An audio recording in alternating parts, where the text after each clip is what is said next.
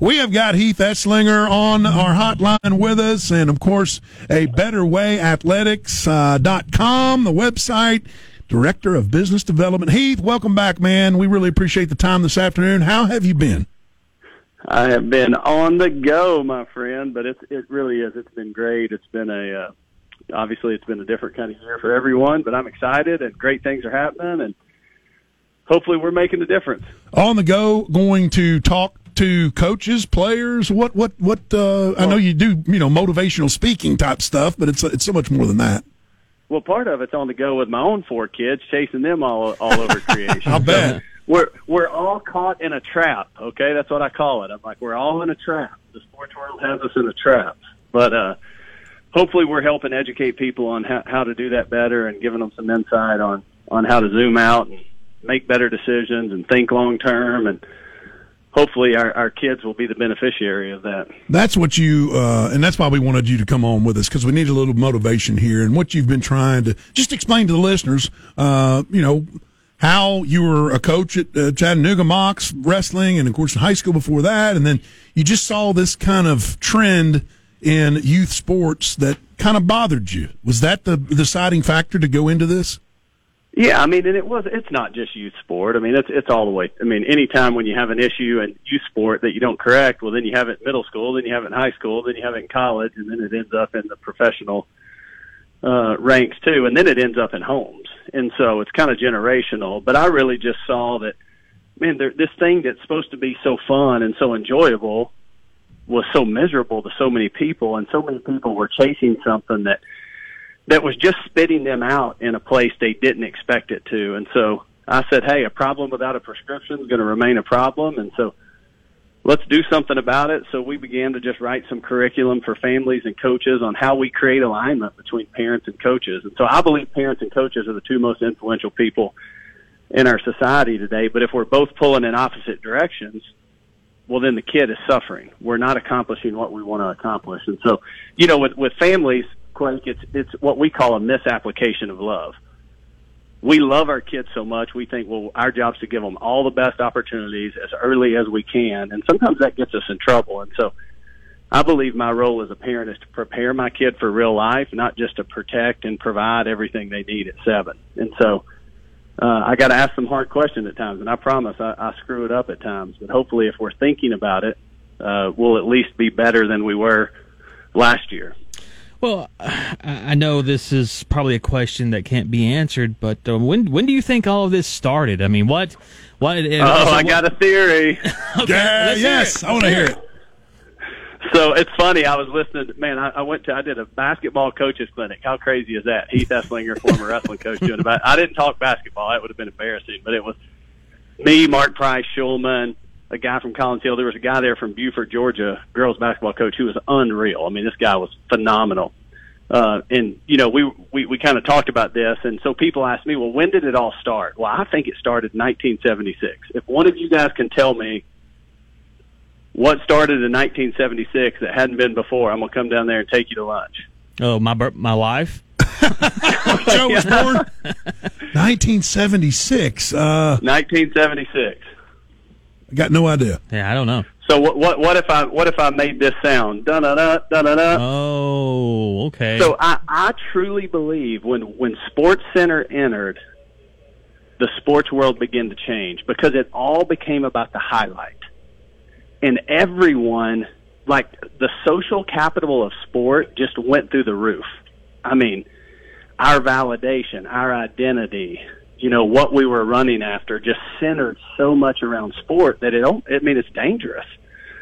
Because for 98% of people it spits you out way before you think it will. And so I really think unintentionally ESPN just created this craze. And what it also did was it made everyone think they can be a professional because when you watch a basketball game on TV they don't look that big because they're all big.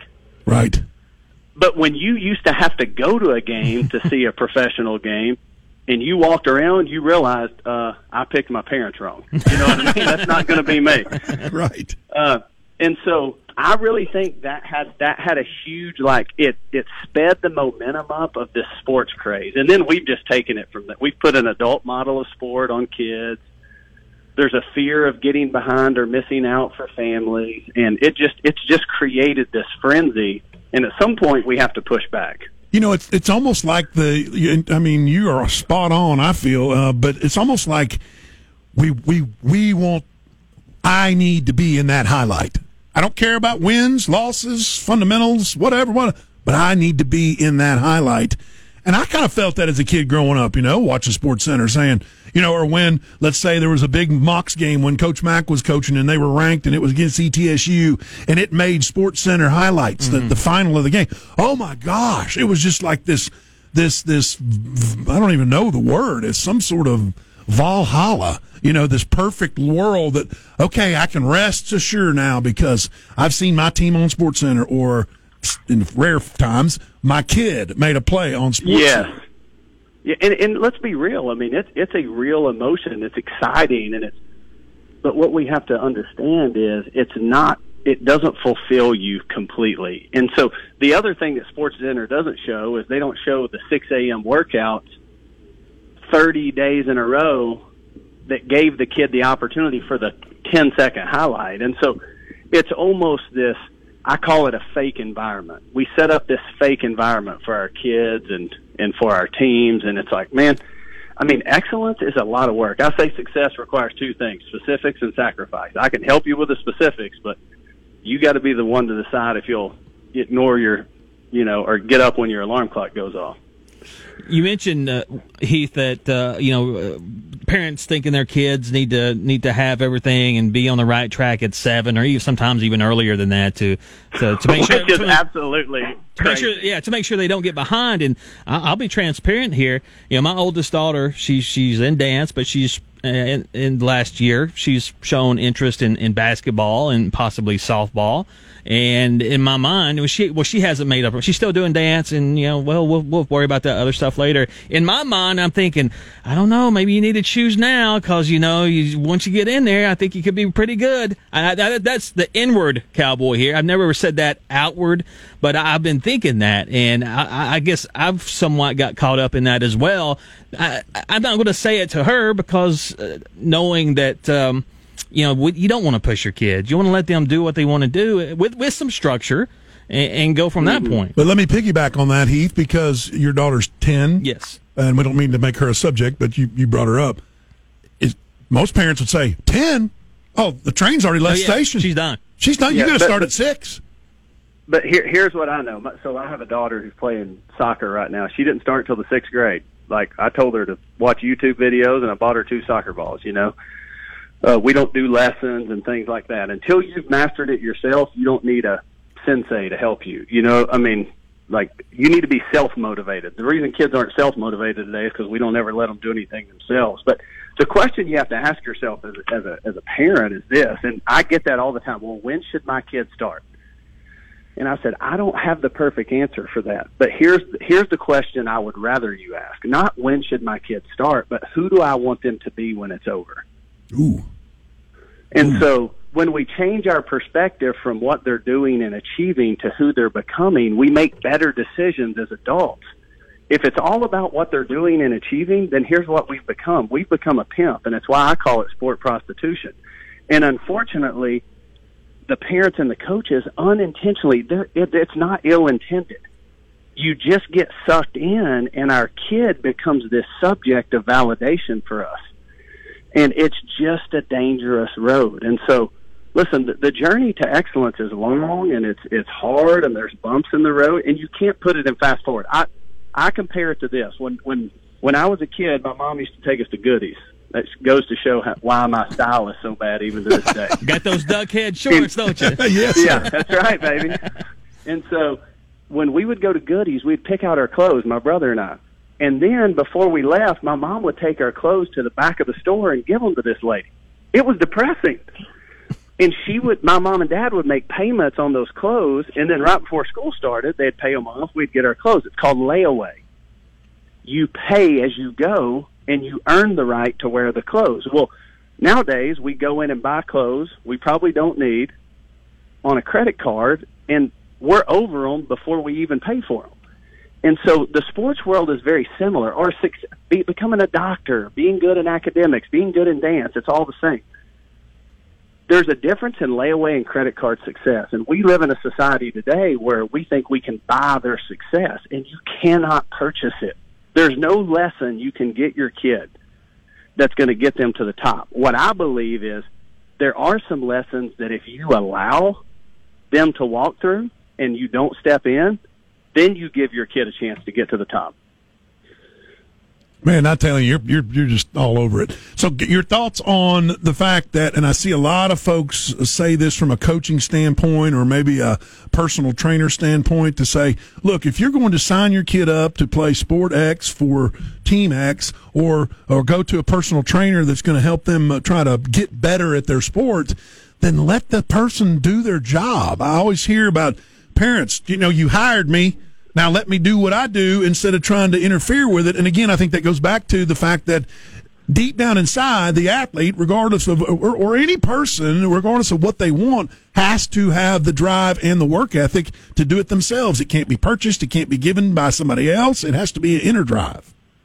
Man, I, I said just, and I'm not a huge fan of, of like personal skill development early, especially before like 12 or 13. First of all, once puberty happens, like everything changes anyway. So your kid you thought was good now just gets passed up by 70% of the population. So to me at 13 or 14 when they're cognitively and physically able, that's when you start introducing some of those things. Today, I mean, so many 15, 16 year old kids don't even know what to do on their own to get better because they've always had someone there telling them what to do. And I, I wrote the other day, I put it on social media. I said, how crazy is it to think that if parents would have always been involved like they are now, there never would have been a group of neighborhood kids that put a ghost on first.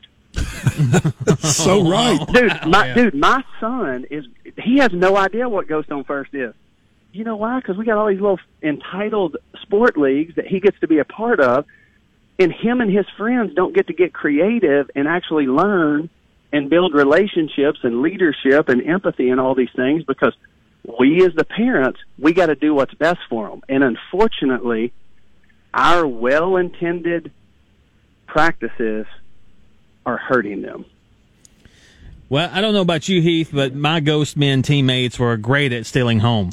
oh, dude, dude. Hey, hey, which guess what? It created arg- Hey, you know what it did? It created arguments, and you would yes. argue it out, and then you would all be buddies afterwards. You know what our society can't do today? We can't argue and then get along. Well, that's truth. Because Facts. we haven't learned the skill.